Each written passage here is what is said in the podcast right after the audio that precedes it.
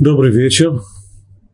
Мы продолжаем изучение недельного раздела Торы Шмот, первые главы книги Шмот. И на прошлом уроке подробно обсуждали переломный момент, который описывает Тора в этом недельном разделе, когда рабство начинает подходить к концу и созревает уже процесс освобождения. И процесс этот начинается с того, что Муше осознает себя как еврея, выходит к своим братьям, заступается за них, и в конечном итоге это кончается для него плохо, ему приходится бегать, спасаться бегством, и он таким образом попадает в Медьян, и там его приглашает к себе Итро, э, верховный жрец медианитян, который к тому времени уже стал всерьез сомневаться в истинности той религии, которую он исповедовал, которой он служил, начал искать истину, что в конечном итоге приведет его и к, к Торе, и к Киюру. Но это в дальнейшем. Пока что сказано, это вторая глава книги Шмот,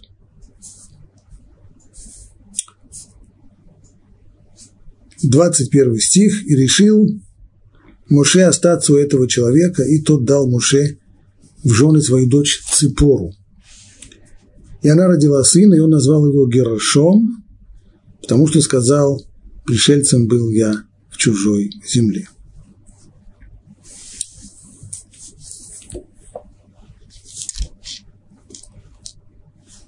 И решил трудно перевести это на русский язык точно в оригинале «Вайоэль Моше Лашевит Таиш». Буквально Моше задержался. Он задержался и решил принять приглашение Итро, задержался у него и решил в конечном итоге поселиться у него. Ну, а уже в дальнейшем, после того, как он поселился, он и принял его еще одно предложение и взял в жены дочь Итро, Ципор. Родится сын, называет он его Гершом, от слова, здесь всегда слов, гер, то есть пришелец, я был пришельцем в чужом, в чужой земле. Итак, вот э, на, по поводу этих самых слов, довольно э, редко употребляемых в Танахе, Пайоэль Муше, задержался Муше, или он решил так. Согласно то, что мы перевели и решил так, это согласно Таргуму, то есть арамейский перевод Торы Ункилуса, он так и объясняет эти слова, то есть Моше согласился, выразил свое согласие и пожелал остаться у Ятро. А Мидраш, который всегда требует буквального понимания слова, он говорит здесь по-другому. Корень этого слова – Алла, то есть поклясться. Получается, что Муше поклялся непонятно, каким образом можно приклеить то, что он поклялся, к тому, что сказано дальше, что он э, остаться у этого человека. Что это означает? Раши приводит Мидраш, который говорит так. А Мидраш говорит, что это слово означает клятву. Так, то есть как производное от Аллах. И тогда стих нужно понимать так. Он дал клятву, что покинет Медиан только с его позволения. И поклялся Муше, остаться у этого человека, то есть остаться в любом случае, даже если ему очень-очень захочется, захочется уйти, даже если необходимо будет идти куда-то далеко, и он должен будет просить разрешения. Итру. А в комментарии Балатурим приводится еще один мидраж, который идет по стопам первого – то есть требуя буквального перевода слова, буквального понимания слова «вайоэль» от слова «Аллах», что означает клятва. Но только клятву он там объясняет иначе. Пишет Баля Турим так. Ятро, не будем забывать, что он был жрец, и для, своих, для своего народа он был еще верховный жрец, служитель э, языческий, служил идол. И когда Муше женился на его дочери, то ему пришлось дать Итро клятву и поклясться, что первого сына, который родится у них, он отдаст на воспитание Итро, чтобы тот стал, чтобы тот вырастил его тоже жрецом, идолопоклонником.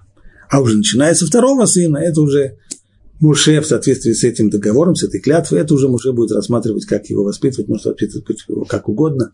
Но первого сына отдать в семинарию, чтобы он был жрецом, идолопоклонником. Спрашивается задача, как, как Муше мог согласиться на такое условие, чтобы его сын, его первый сын, чтобы он получил воспитание подобного рода, чтобы стать жрецом и поклонником. А Муше был уверен в себе, что ему к тому времени удастся склонить Ятро, пока, пока свадьбу сыграют, пока, пока родится сын, пока он вырастет, он уже сумеет Ятро к тому времени уговорить, что это все несерьезно, и им уже уже знал, что Итрота на самом деле всерьез-всерьез сомневается в истинности той религии, которой он служил. Настолько он сомневается, что он перест... сам-то он ей уже перестал служить. И как это было видно из предыдущих, из э, предыдущих отрывков Торы, за это жители, э, жители Медьяна его бойкотировали.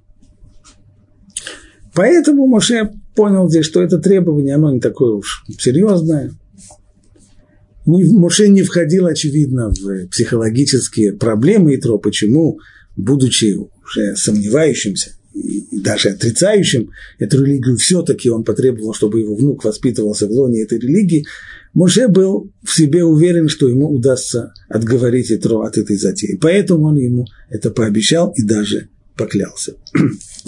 И в действительности Муше оказался прав. В конечном итоге мы знаем, что Итро не только не, не, реализовал, не реализовал эти, эти свои планы по поводу внука, но и в конечном итоге он сам принял Гиюр и стал евреем. Продолжает дальше Балятур, но вместе с тем подобного рода решения, обещания, уж тем более клятвы, бесследно они не проходят. Хотя расчет Моше был верен хотя его расчет был правильным. И ничего, и ничего Ятро в, это, в направлении воспитания своего внука не сделал. Да, но на потомстве Моше эта клятва оказала ужаснейшее влияние. А именно, что его внук Моше стал служителем, стал жрецом, идолопоклонником. Откуда Балятурим это знает? Что, что он имеет в виду?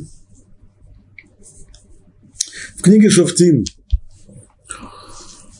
где описывается эпоха после завоевания Израиль, эпоха очень сложная для еврейского народа, когда в его отдельных э, слоях распространяется и язычество, и есть стремление подражать местным жителям, кнаанеям, которых не сумели всех их выгнать из страны.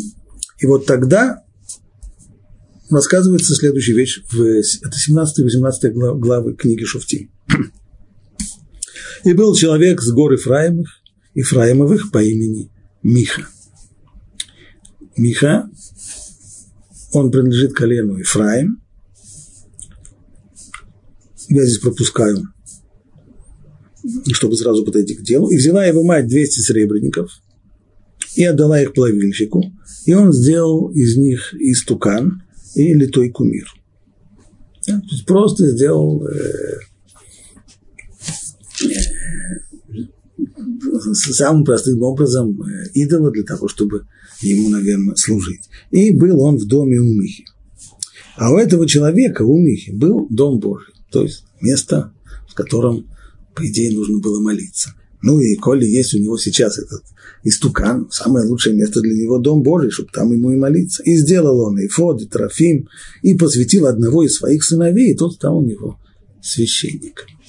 Коли есть дом Божий, и коли есть уже в нем это литое божество, значит, нужно, чтобы еще и был священник. Он взял одного из своих сыновей, стал у него священником. Тем временем, и был юноша из Бейтлехама Иудейского, левит, который жил семействе Иуды, то есть он был левитом, а левиты, как известно, не получили надела в земле Израиля, и поэтому он, левиты жили в самых разных э, частях страны Израиля, а вот этот вот левит был из Бетлехема, Бетлехем, как известно, город в, на территории колена Иуда. И пошел тот человек из города, из Бейтлехема иудейского, чтобы пожить, где ему удастся. Так. Парень, очевидно, без э, без определенного занятия и не имеющий постоянного заработка, поэтому он скитался вместе в поисках заработка, где бы ему где бы его взяли и где бы дали ему какой-то заработок. И дошел он таким образом до горы Фраимов, до дома Михи. И вот там ему, что называется, повезло. И сказал ему Миха, живи у меня, и будь мне отцом и наставником и священником а я дам тебе 10 серебряников в год, необходимое одеяние и пропитание твое. То есть Миха решил, что это как раз великолепный случай. У него есть, Дом Божий у него есть, и божество у него тоже есть литое, только что проблема у него, настоящего священника нет. И написано, что он посвятил своего сына в священники, но это же не настоящие священники. Настоящие священники должны быть коинами, потомками Арона Коина. Если нет, ну уж хотя бы, уж хотя бы левитами потомками Леви, а не то, что его сын... Э, а тут вдруг как раз, правда, не Коин, зато Леви все-таки, все-таки Левит все-таки относится к клану служителей Бога, и поэтому он решил ему предложить вот этот вот, вот этот вот пост, эту работу, остаться у него в качестве священника, служителя Бога, и предложил ему условия неплохие, полный пенсион, содержание, пропитание и еще и 10 шекелей, 10 серебряников в год. И Левит пошел на это на самом деле стоит позор. Левит, который в поисках заработка решил быть служителем этого идола. И согласился Левит жить у того человека, и был юноша у него как один из сыновей, а Миха посвятил этого Левита, и был у него этот юноша священником, и жил он в доме Михи.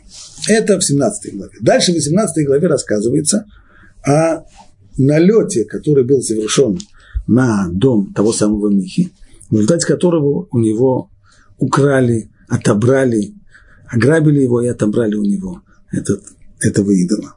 В те дни колено Данова, то есть колено Дан, одно из отряды колена, да, искало себе удела, где бы поселиться. Ибо не выпало ему до того дня удела среди колен Израилевых. То есть освободить от Кнаанеев ту площадь, ту территорию, которая была намечена как колено Дан, до сих пор не удалось, поэтому колено Дан ищет себе другие решения своей жилищной проблемы. Ну и вот они попадают тоже по пути, когда они, они идут э, выискивать себе территории. Они проходят через территорию колена Ефраим, доходят до дома Михи, и зашли они туда и вошли в дом юноши Левита, в дом Михи. Зашли они туда, и увидели там серебряный стукан, и взяли истукан с эфодом, и трофим, и литой кумир, и сказал им священник, что вы делаете? Называется, грабят среди, среди бела дня. И сказали они ему, молчи, положи руку своей на уста своим, заткнись, и иди с нами, и будь у нас отцом и священником. То есть, коли мы уже заберем, заберем э, коли мы заберем уже идола, так, э, так имеет тебе смысл. А нам, нам, нам же тоже нужен будет священник. Ты уже иди к нам, мы тебя содержаем, будем не хуже, чем, э, чем местные. Разве тебе лучше быть священником в доме этого человека, чем быть священником в колене и семействе Израиля? Более того, у нас джоб куда более уважаемый. Здесь ты просто служишь в доме Божьем у частного лица, а мы тебя назначим священником целого, даже целого колена. И возрадовало сердце священника, и взял он и Фод, и Тарафим, и Истукан, и пошел среди народа. То есть вместе с украденным идолом ушел и священник. До сих пор этот священник анонимный. Его называют то священником, то юношей, то левитом. А как его зовут? И поставили сыны Дановы у себя тут Истукан и Йонатан, сын Гершома, сына Минаше, сам и сыновья его, были священниками в колено Дан до изгнания из этой земли. Колено Дан, поселившееся на севере страны, у них там есть святилище с литым истуканом, с кумиром, а служит ему тот самый священником, ему левит, которого зовут Юнатан, он сын Гершома, сына Минаше. Говорят наши мудрецы, это известный принцип уже. Тулим калькала бамикулькаль. Если рассказывается здесь плохо, если приводится рассказ с очень нелестной информацией о ком-то, и называется его имя, и на имя это на первый раз нам ничего не говорит, говорят наши мудрецы, ищи среди тех людей, которые уже упомянуты. Среди тех людей, которые, о которых уже рассказывалось. Кто этот Йонатан, сын Гершома, сын Минаше? Говорят наши мудрецы, это внук Моше. Гершом – сын Моше. Йонатан – сын Гершома, только даже написано сын Менаше. Здесь есть одна лишняя согласная. Ну, говорят наши мудрецы, согласно это вставлено туда только для того, чтобы хоть как-то затушевать тот ужас и тот стыд и тот позор, который происходит от того, что внук Моше служил идолу. Как это могло быть? Как мог докатиться внук Моше, левит, до такого позора? Вещает нам Балатурим, это был результат той самой клятвы, которую дал Муше своему тестю. Поклявшись, что своего первого сына, Гершома, он отдаст в обучение, чтобы тот стал жрецом, идолопоклонником, хоть эта клятва он не имел в виду ее исполнять, и он был уверен, что ему не придется исполнять, и не выполнил ее, потому что Итро этого в конечном итоге не потребовал. Но такая клятва, она оставляет отпечаток. Ничто не проходит бесследно. И вот так через два поколения внук Муше оказывается служителем. Пусть не идеологическим служителем, пусть он это делает исключительно по, по причинам поисков заработков, но результат-то он плачевный. Внук Муше – служитель идола. Ну а теперь вернемся к вопросу самому первому, самому сложному здесь понять э, психологию Итро. Как может быть, что человек, с одной стороны, как пишет Раши Кафар Бабудазара, он отверг ту религию, которой он до сих пор служил, и настолько это было явным, не то, что он где-то там в глубине души сомневался, нет, это было достаточно явно, настолько явно, что э, окружающие его, его семью бойкотировали. И вместе с тем тот же самый человек требует, требует от Муше и требует от него поклясться, чтобы тот посвятил своего старшего сына, первого внука, посвятил его э, в жрецы, чтобы он вырос в лоне той религии, которую Итро отрицает.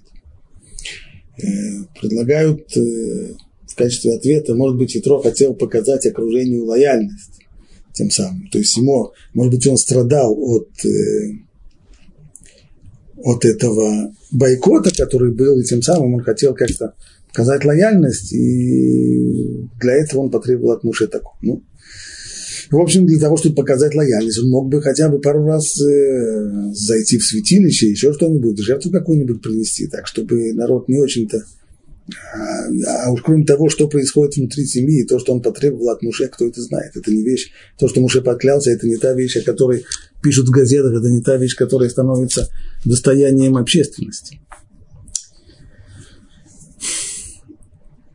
Этот вопрос, вот это вот... Э, понятно, что душа человеческая – это очень-очень, нечто очень-очень сложное. И любые попытки рисовать э, такие простые схемы человеческого мышления, человеческой психики, они несерьезны.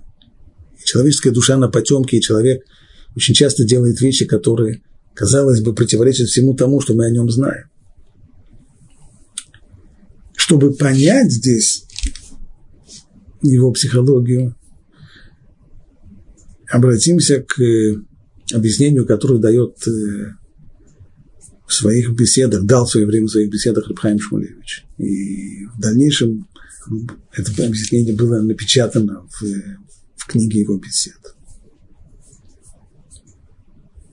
Он говорит там о понятии Эвед Ашем, раб Божий. Не идет речь о человеке, который исполняет заповеди Бога, а человека, который молится, а более серьезное. Раб Божий. И слова эти раб Божий даже у тех людей, которые приблизились к Богу, поверили в Бога, заповеди стали исполнять, молятся, ходят на молитву ежедневно. И, в общем, вполне-вполне соответствует нашему представлению о исполняющем еврея. Вместе с тем, вместе с тем, почти у каждого слова «раб Божий» вызывают отрицательную э, ассоциацию. Никуда уже не убежишь, потому что выросли мы, и не только мы, но мы, по крайней мере, мы выросли в окружении, в котором слово «раб» всегда-всегда было что-то самое ужасное, что-то самое-самое отвратительное, что-то самое-самое унизительное, что есть на свете. Напомню только, что в, в 20-х годах прошлого столетия э, в ликбезах учебники для э, ликвидации безграмотности русского языка начинали люди там учить со слов «мы не рабы, рабы не мы». Это очень-очень сильно зашло, зашло в плоть и кровь. С молоком матери воспринято отвращение к рабству. А в Торе вещи выглядят иначе. То есть то, что о Муше сказано, самый высший, самая высшая похвала, самый высший комплимент, который Тора дает Муше, то, что он был Эведашем, раб Божий. Раб – это значит – что у него нет ничего своего. Чем раб отличается от любого другого человека? Есть рабочий, который тоже работает. Он может работать иногда тяжелее, чем раб. Но рабочий, у него есть своя свобода, у него есть своя жизнь. Он нанялся на работу. От сих до сих он поработал, а дальше у него есть своя собственная жизнь, на которую его работодатель не может э, посягать. Раб это не так. Он весь целиком, целиком, со всем, что у него есть, принадлежит хозяину своего у них ничего нет. И вот достигнуть этого очень трудно. Даже те, кто служит Богу, они служат Богу, как, конечно, исполняют заповеди, молятся, и все да, но при всем при том сохраняют свою некоторую независимость. Служим, да, но личная своя жизнь у нас тоже есть. И очень-очень трудно перейти вот этот самый Рубикон, в человеке заложено бунтарство. Бунтарство, которое мы можем это, нам, нам всегда очень, когда нам рассказывают про какие-нибудь, какие-нибудь восстания, революции, нам всегда очень легко сопереживать вот тем самым бунтарям, э, Спартакам и другим революционерам и бунтарям, которые поднимали, поднимали восстание. Это естественно, потому что в человеке, это один из его царим, бунтарство в человеке, безусловно, заложено. И когда на человека надевается вот такое ермо, когда ему предлагается стать рабом, это ему очень и очень тяжело. Пример тому приводит Рабкаим Шмулевич известную очень историю о Шимии бен Гера – Шими бен Гера был человеком, который оскорбил царя Давида. Ну и строго говоря, по букве закона, человек, оскорбивший царя, он заслуживает смерти. Но царь Давид его не тронул. Сказав своему окружению, что уж если уж так получилось, если Бог позволил этому человеку так меня оскорблять, то, наверное, я это заслужил. И всю свою жизнь он его не тронул. Но умирая, царь Давид завещал своему сыну Шлумо, чтобы тот э, сделал акт справедливости и чтобы возмездие настигло Шими Бенгера, поскольку по закону ему действительно полагается смерть, как человеку, оскорбившему царя.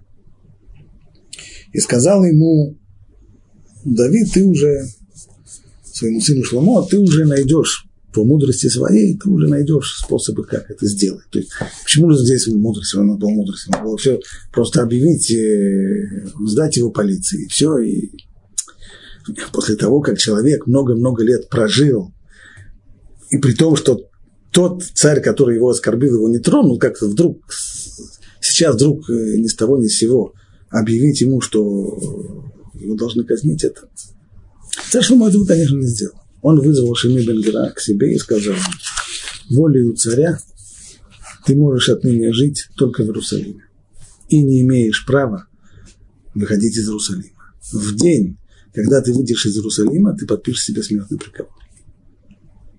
Ну и рассказывает дальше пророк, что через некоторое время произошло событие, у Шими Бенгера сбежал какой-то раб, и он бросился за ним в погоню и вышел за городскую черту, ушел из Иерусалима, ну и так далее. Действительно, то есть расчет Шломо оправдался. Ну, а где же его здесь большая мудрость, а вдруг бы этого не получилось? Ну, так получилось, что Шимей бен таки, да, ушел из Иерусалима. А может быть, он бы сидел бы. Есть люди, которые всю свою жизнь живут в одном городе и не испытывают никакой потребности уйти из города. В Иерусалиме есть люди, которые всю свою жизнь прожили в, в Иерусалиме и никогда не уезжали из него. И не нужно им это. В городе все есть, чего еще им нужно. А уж тем более, если человек знает, что ему грозит смерть, под страхом смерти, да, да конечно же, не... Вот здесь вот, говорит Пшхайм Шмулевич, вот здесь-то вся, вот здесь проходит водораздел. Когда человек не выезжает из города по своей воле, он может десятками лет жить, десятками лет жить в одном городе и не испытывать никакой сложности из того, что он не ходит из города. Но в тот момент, когда ему запрещено, когда он порабощен этому требованию, то тогда это требование становится ему нестерпимым. И тогда его воля к свободе становится настолько сильной, что он не в состоянии удержаться даже под страхом смертной казни. Вот это вот тот самый бунт, вот та неспособность подчиниться, та неспособность поработиться, то бунтарство, которое восстает. То же самое происходит и с Ятро. Ятро, он, сегодня бы его назвали Бальшува. Человек, который вырос в лоне своей языческой религии, стал ее отрицать, засомневался, стал ее отрицать, стал искать истину, кончилось тем, что он ее полностью отверг. Да. Но рабом Божьим он еще не стал. До этого ему далеко. Поэтому что он хотел? Он хотел, чтобы его внук проделал бы тот же самый путь, который он проделал. То есть, чтобы не было так, чтобы Муше воспитал своих детей, он же познакомился с Муше, и он понял, как он будет воспитывать своих детей. Ему было совершенно очевидно, что он будет воспитывать своих детей в, в вере, в вере в Бога, в полном отрицании любой формы идолопоклонства, какой бы то ни было религии. Какой, какой, как, какой бы то ни было религии. Это так будет? Вот этого и Трой не хотел. И Трон не хотел, чтобы его... Ему казалось, что таким образом его внук будет роботом. Ему внедрят истину, дадут ему истину на, на тарелочке с голубой каемочкой. И, ну, и ценить-то он ее не будет. Ведь он, не, он ее не выстрадал, эту истину. Он до нее не дошел, так как Ятро дошел. Ятро дошел до отрицания лжи тем, что он понял, что это ложь. Вот этого он хотел от своего сына. От своего внука, точнее. Сыном у него уже ничего не получится с внуком. Пусть его внук тоже раскроет ложь своей, своими силами. Пусть он дойдет до истины своим умом. И тогда, тогда он будет настоящим человеком настоящей веры. Таков был расчет Итро. Неправильный расчет. Ошибался Итро. Если ему был такой путь, это был его путь, и он действительно, ему удалось дойти до, до веры своим умом, очень, очень здорово замечательно. Честь ему и хвала. Но вот уже детей так воспитывать не следует. И внуков тоже. Это была ошибка с его. Ну, а то, что Муше с ним согласился, как мы сказали, он, он был уверен, что Итро в конечном итоге не потребует выполнять эту клятву, и так на самом деле и случилось. Едем дальше. И было, Спустя долгое время умер царь Египта. И стенали сыны Израиля от работы, и возопили, и вознесся к Богу их вопль от работы, и услышал Бог их стон, и вспомнил Бог завет свой с Авраамом, Ицхаком и Яковом. И увидел Бог сынов Израиля, и презрел их Бог. Так и было спустя долгое время. Умер царь Египта тот самый царь-поработитель, который поработил евреев, Слава Богу, умер. Казалось бы, нужно было только радоваться. Вместо этого и стенали сыны Израиля от работы, и возопили, и вознесся к Богу их вопль от работы. Почему они застенали? Почему именно сейчас приходит это стенание? Раши отвечает на наш вопрос следующим образом. Умер царь Египта, на самом деле он не умер. Он только заболел проказой. И его врачи или медики сказали ему, что излечиться от проказы можно, если он будет купаться в крови младенцев, человеческих младенцев. И поэтому он повелел резать еврейских детей, чтобы купаться в их крови. Это такое лекарство было тогда, вот проказы. Ну, уже написано, что он умер. Говорят, наши мудрецы это не страшно, потому что есть ряд, есть несколько категорий людей, которые считаются все равно как мертвыми. Например, бедняк, полностью лишившийся средств для существования, считается мертвым. И в том числе человек, заболевший проказой, тоже считается мертвым. Все равно как мертвым. Еще живой, но он все равно как мертвым. Человек, отверженный от, от человеческого общества. И достаточно кому-нибудь раз, э, если кто-нибудь хоть раз видел, что представляет собой лепрозорий, то не станет особо удивляться тому, что наши мудрецы сказали, что человек прокаженный, он считается как мертвый. Значит, Тора, хотя говорит здесь про то, что царь Египта умер, но на самом деле он не умер, он только заболел проказой, ну а отсюда уже был жуткий плач, когда начали, начали резать еврейских младенцев для того, чтобы изготовлять такие вот купания для фараона. Это ответ Раши. Рамбан дает несколько другой ответ.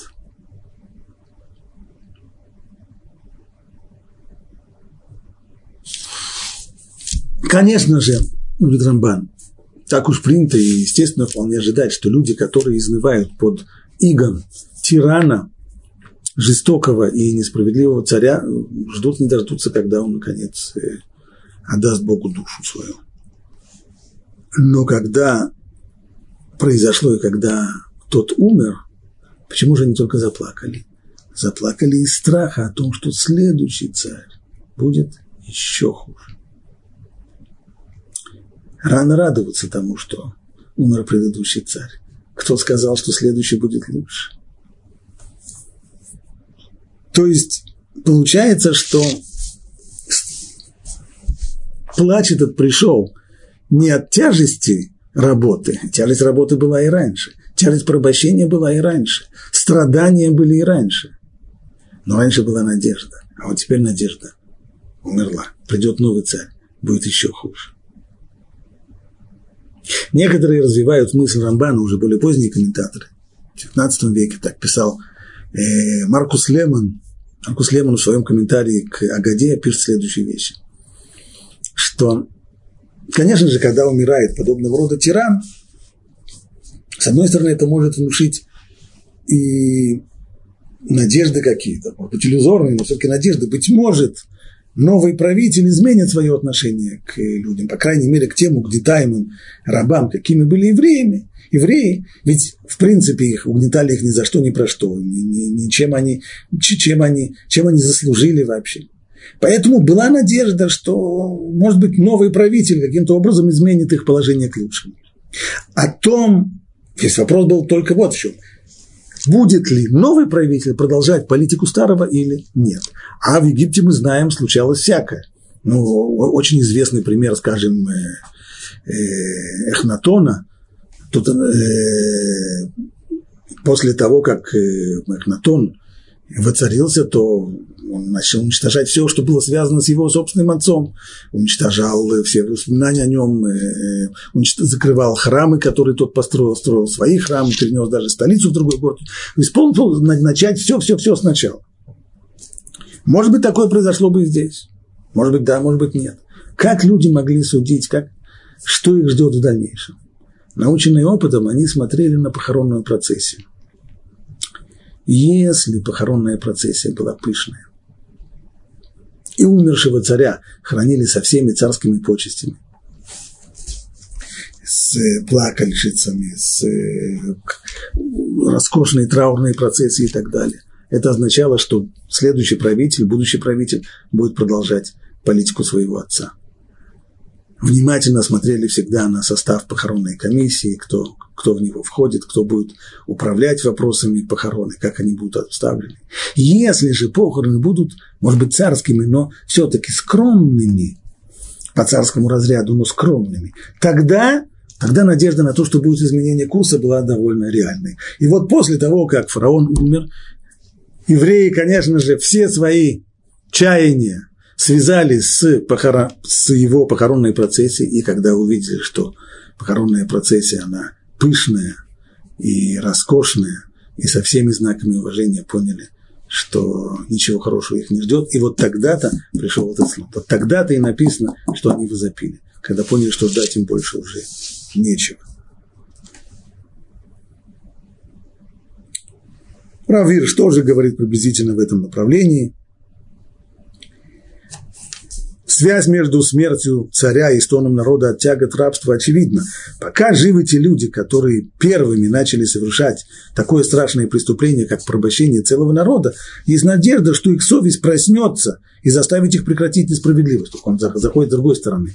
Так, надежда здесь не только, мы говорили раньше, комментаторы, которые базируются на Рамбане, что надежда как раз с переменой власти, может быть, новая власть э, станет, кстати, еще один, еще один пример очень яркий из русской истории, когда, э, когда царь Павел I, который настолько не уживался со своей матушкой э, с, Екатериной, что придя к власти, все тех, кого Екатерина возвеличивала, он их тут же постарался снять, а всех тех, кого она прижимала, всех тех же он постарался возвеличить. Так, полная, полная противоположность. А Равиш говорит не так, наоборот. Быть может быть, все-таки, может быть, совесть проявится. То есть пока живы те, кто начали порабощать, может быть, в конечном итоге совесть пробудится в них, и они отменят. Но если это не произойдет, но как только общественный институт, независимо от того, какой вопиющей несправедливостью он порожден, переходит наряду с государственной властью в руки новых правителей – не знающих о происхождении этого института и о том, кто установил его как законную прерогативу государства, исчезает всякая надежда, что новая власть сочтет возможным вносить изменения в освященную временем традицию. То есть новая власть, новый фараон – он знает, почему евреи поработили, не знает, да неинтересно ему. Он уже получает, получая в наследство страну с прерогативами власти, он получает это как нечто данное, как, как нечто само собой разумеющееся. Евреи, конечно, рабы. Он будет считать, что все общественные установления прежнего режима были санкционированы законом данной страны. Так надо. И тогда свободные люди, превращенные в рабов такой сатанинской тирании, обречены оставаться рабами на вечные времена.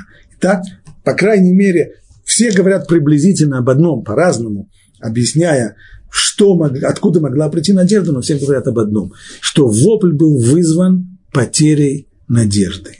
Но именно этот самый вопль, который вызван потерей надежды, он и становится причиной освобождения. Как сказано здесь. «И услышал Бог их стон, и вспомнил Бог завет с Авраамом, Ицхаком и Яковом».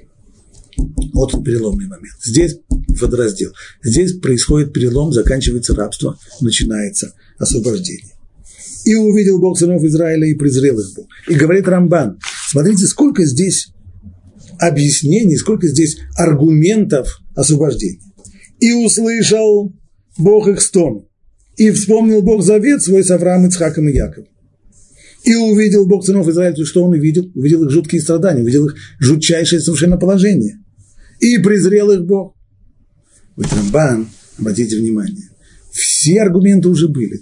И союз Всевышнего с нашими працами, понятно, что в силу этого союза он должен освободить их, их потомков из Египта. И их страдания, и несправедливость, и, и время уже пришло, как мы знаем, по устной торе к тому, чтобы евреи выходили из Египта. Все уже созрело. Ну так, да, все созрело, но ничего не случится до тех пор, пока не будет молитвы. Ничего человек не получит, пока не попросит. А почему человек не просит? Пока у него есть надежды на то, что как-то все устроится.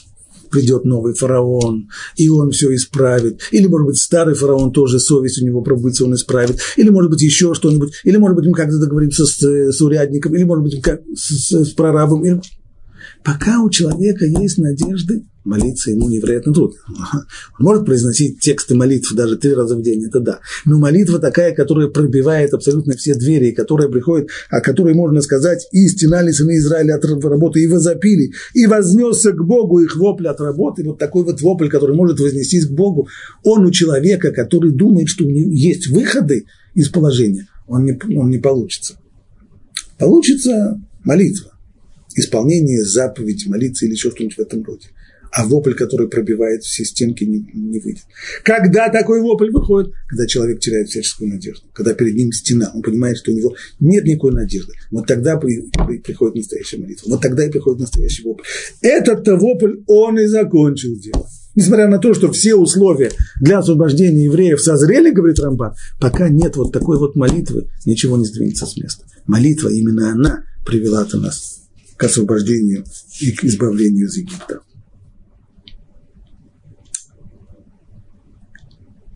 Еще одна сложность, которая есть в этих стихах. И услышал Бог их стон, и вспомнил Бог завет свой с Авраамом. Как меня, что значит вспомнил? слова какие? Вспомнил. Бог же ничего не забывает. Ничего и никогда не забывает. Как же так? Вспомнил. Понятно, что со- союз с працами – это важнейший аргумент освобождения и избавления евреев из египетского рабства. Но Почему словами вспомнил? Ответ Рамбана. Простое понимание этих стихов в том, что вначале Бог скрывал от них свое лицо. То есть есть эстер по ним. Эстер по ним означает, что Всевышний не вмешивается в ход событий. И события происходят как бы сами собой. Броуновское движение людей в истории. Когда это отношение сменяется, и Всевышний начинает вмешиваться, вот тогда мы говорим, употребляем по отношению к нему слово «вспомнил». То есть у нас воспоминание – это причина для изменения отношений. Например, если какой-то человек просит меня о каком-то одолжении, просит, чтобы я что-то для него сделал, мне не очень хочется это делать. У меня есть на это причина, чтобы не делать. И вдруг я вспоминаю, что он, или, может быть, его отец когда-то для меня сделали большое дело и помогли мне. О, тогда я изменяю отношения. Тогда я решаю, да, да, я ему тоже помогу, потому что они же тоже когда-то мне помогли. То есть у меня то, что я вспомнил, вспомнил, кто его отец этого человека, у меня это привело к изменению отношений. По отношению к Всевышнему, который не забывает ничего и никогда. Мы употребляем слово «вспомнил», когда мы имеем в виду само изменение отношений. То есть, если до этого отношения было Эстер по ним, сокрытие лица, когда Всевышний вел себя так, не вмешиваясь в ход событий, как будто бы он не видит то, что происходит. Теперь события, теперь происходит перелом. Всевышний начинает вмешиваться. А ныне он услышал их стон и презрел их, то есть больше уже не прятал от них свое лицо и узнал их страдания, все, что случилось с ними, и все, что им требуется. Вот теперь мы начинаем третью главу. Тем временем Муше пас овец Ятро своего тестя, медианского жреца. И погнал он овец за пустыню, и пришел к горе Божьей, к Хореву.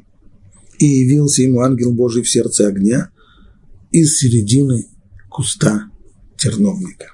И увидел он, вот терновник объят огнем, но терновник сам не сгорает. И Муше сказал, сверну-ка я и посмотрю на это великое явление. А чего же не сгорает терновник? И увидел Бог, что он свернул, чтобы посмотреть, и возвал к нему Бог из среды терновника и сказал, Муше, Муше. И он сказал, вот я. И он сказал, не подходи сюда. Сними обувь с твоих ног, ибо место, на котором ты стоишь, земля святая.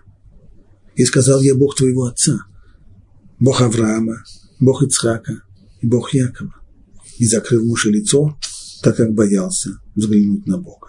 И сказал Бог, я увидел страдания моего народа в Египте и услышал вопли его из-за его притеснителей. Так что я знаю их страдания. А теперь я сошел спасти их, от руки египтян и вывести их из той стороны в страну хорошую, просторную, страну, текущую молоком и медом, вместо Кананеев, Хитеев, Имуреев, Призеев, Хивеев и Еусеев. А теперь вопль сынов Израиля дошел до меня. И увидел я также гнет, которым египтяне угнетают их. И сейчас вывод практически из всего этого – иди, я посылаю тебя к фараону, и выведи мой народ, сынов Израиля, из Египта. О всех тех годах, которые провел Муше в, в Медьяне, нет ни слова. А он там был э, достаточно долгое время. Что он думал, что он чувствовал при этом? Планировал ли он вернуться в Египет или нет, не знаю. Тор об этом ничего не рассказывает. Это вполне естественно. Тора не роман, это не, не художественная литература, и потому все, все эти детали отсутствуют, Тора сразу переходит к делу, а именно откровение Всевышнего и то, что он посылает Моше в Египет с миссией освобождения евреев. Но все-таки место для некоторой неудовлетворенности еще остается. А именно, дело же не только в том, что нам интересно было бы знать, э, как, э, как жил Моше в Медиане. Дело не в этом. Ведь сейчас начинается процесс пророчества.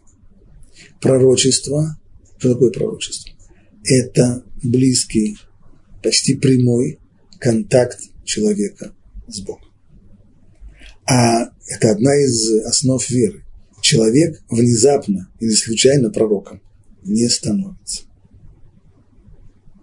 Мусульмане говорят о Мухаммеде, что он, когда ему было якобы откровение в, в Египте, э, в пустыне, извините, то случилось совершенно неожиданно, внезапно, и он, когда он пошел спать, он был ничем не лучше, чем его осел, а вот проснулся уже пророком. Э, это мусульмане могут сказать. Но Тора, одна из основ Тор, одна из основ Торы в том, что такого быть не может, что пророк перед тем, как получить пророчество, перед тем, как войти в этот контакт со Всевышним, он проходит процесс духовного роста, совершенствования, становления. Это целый-целый-целый процесс. Вот о нем-то Тора ничего, тоже ничего не говорит. А что этому предшествовало? За какие такие заслуги? И чем можно объяснить то, что Моше становится пророком? Обо всей этой, обо всем этом периоде, о всем том, что предшествовало вот этому откровению, Тора говорит всего лишь одну фразу. Тем временем Муше пас овец и тро своего тестя медианского жреца. И погнал он овец, он пастухом. Это, может быть, мне объяснит то, о чем мы говорили и раньше, каким образом Муше становится вождем.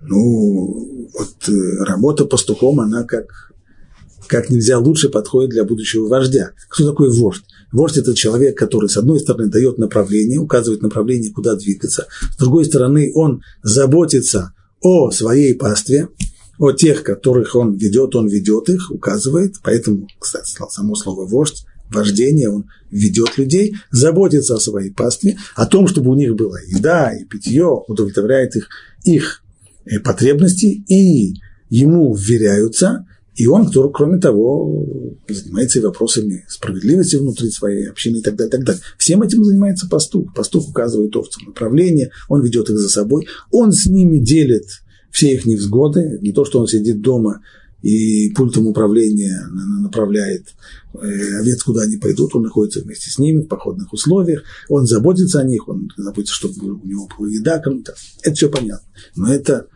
э, что касается лидерства. А пророк, где здесь, где здесь хоть какой-то, хоть какой-то намек на то, что привело именно его, почему Всевышний выбрал его и сделал его своим пророком.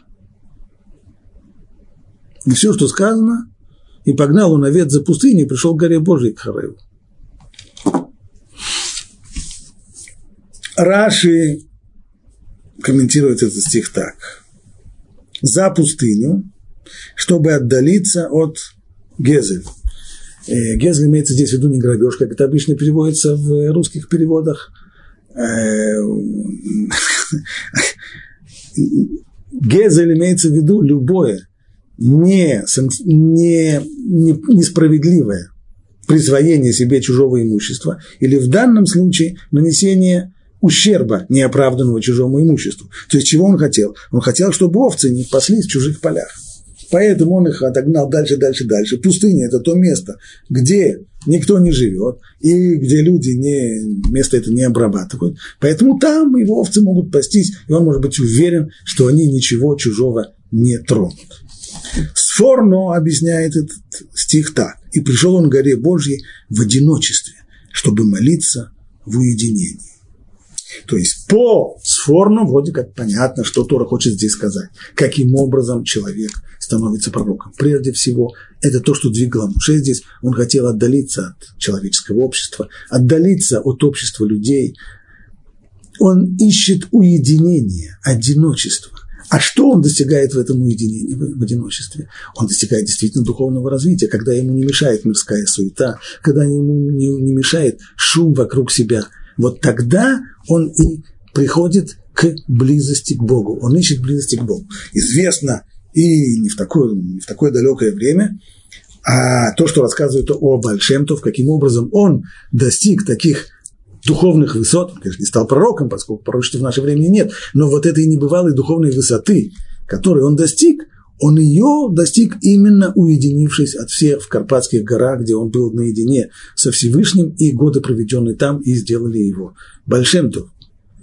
Нечто подобное, говорит Сфорно здесь о Моше. Он стремился к уединению, пришел к горе Божией в одиночестве, чтобы молиться там в уединении.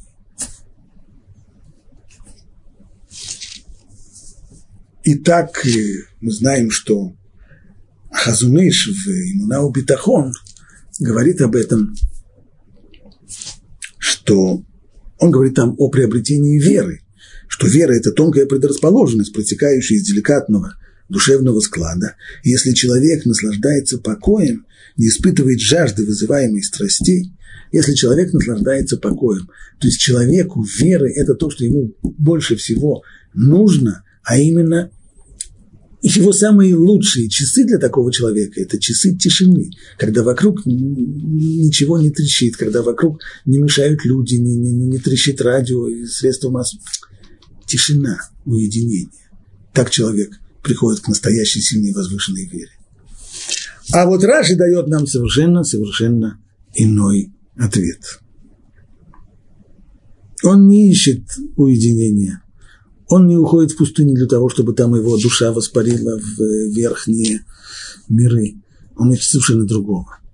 Он ищет уверенности в том, что он никому не приносит вреда, что его овцы, которых он пасет, ничего чужого не тронут. И вот это-то, вот эти самые заслуги, получается, это то, что Тора здесь указывает нам, что именно в силу этих самых заслуг Моше и становится пророком. Есть здесь еще одна деталь, которая вызывает удивление. Он приходит за пустыню к горе Божьей, Хорев – гора Божья, имеется в виду Синай.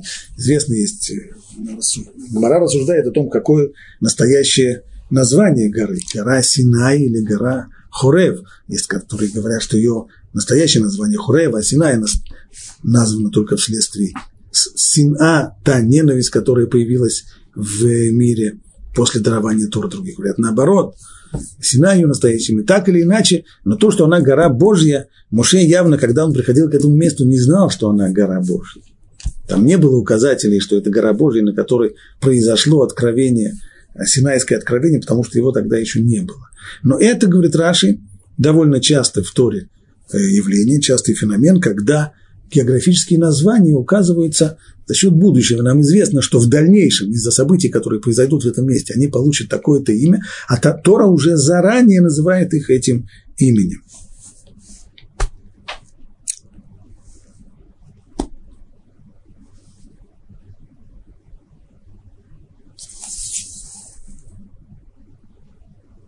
Самый первый контакт Моше со Всевышним происходит на Хореве горы Синай. В принципе, Всевышний мог бы выбрать для этого любое другое место. Он выбрал именно это. Почему? Тоже символично, говорит Рафиш. Здесь уже становится ясным, какова будет цель, конечная цель избавления из Египта. Не просто, не просто освобождение, не просто избавление от иго-поработителей. Цель будет прийти сюда, к горе Хурев. Здесь получить Тору. Еврейский народ выйдет из Египта для того, чтобы стать народом Тора, для того, чтобы получить здесь Тору. И именно поэтому самый первый контакт Всевышнего с Муше и требования, которые он ему дает в конце этого контакта, отправиться в Египет и начать процесс освобождения из Египта, он происходит именно там, на горе Божьей в Хореве. Здесь мы можем э, закончить, и только были еще вопросы, которые были заданы в ходе. История с Ятро, она не дает людям покоя. И вопрос был задан, как же Ятро не понял, что не получится, чтобы через победу над грехом Гершом так воспитается. Ведь пример греха Адама показывает, что так лучше не делать. Потому что не совсем, я не совсем понимаю, что Итро не понял, что не получится. Что не получится, не, не получилось это потому, что он сам не потребовал. Итро, то, что Итро думал, он хотел, и было, было у него желание, действительно, как объясняет Абхайм Шмулевич, чтобы внук не получил воспитание по Торе, не, поступ, не, не получил строгого воспитания, которое мог бы дал ему, дать ему Моше, а чтобы он э, вырос в лоне той самой религии и сам бы ее потом отверг. То, что это не получил, почему не получил? Потому что он сам этого не потребовал, потому что он сам в своем процессе отрицания этой религии зашел дальше, сделал еще несколько шагов, так что стал уже думать о, совсем о том, чтобы сделать гиюр, и в конечном итоге он эти требования не реализовал. Э, что еще были здесь вопросы?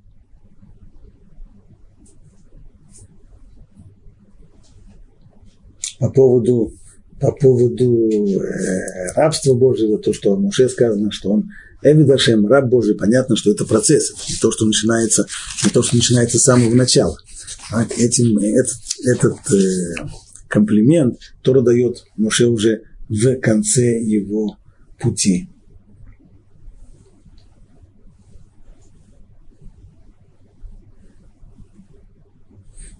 Э, то, о чем, для чего Всевышний вопрос, зачем здесь был куст, несгорающий куст и так далее, в чем смысл этого куста, это довольно долгая история, об этом лучше мы поговорим на следующем уроке, а сегодня мы здесь закончим.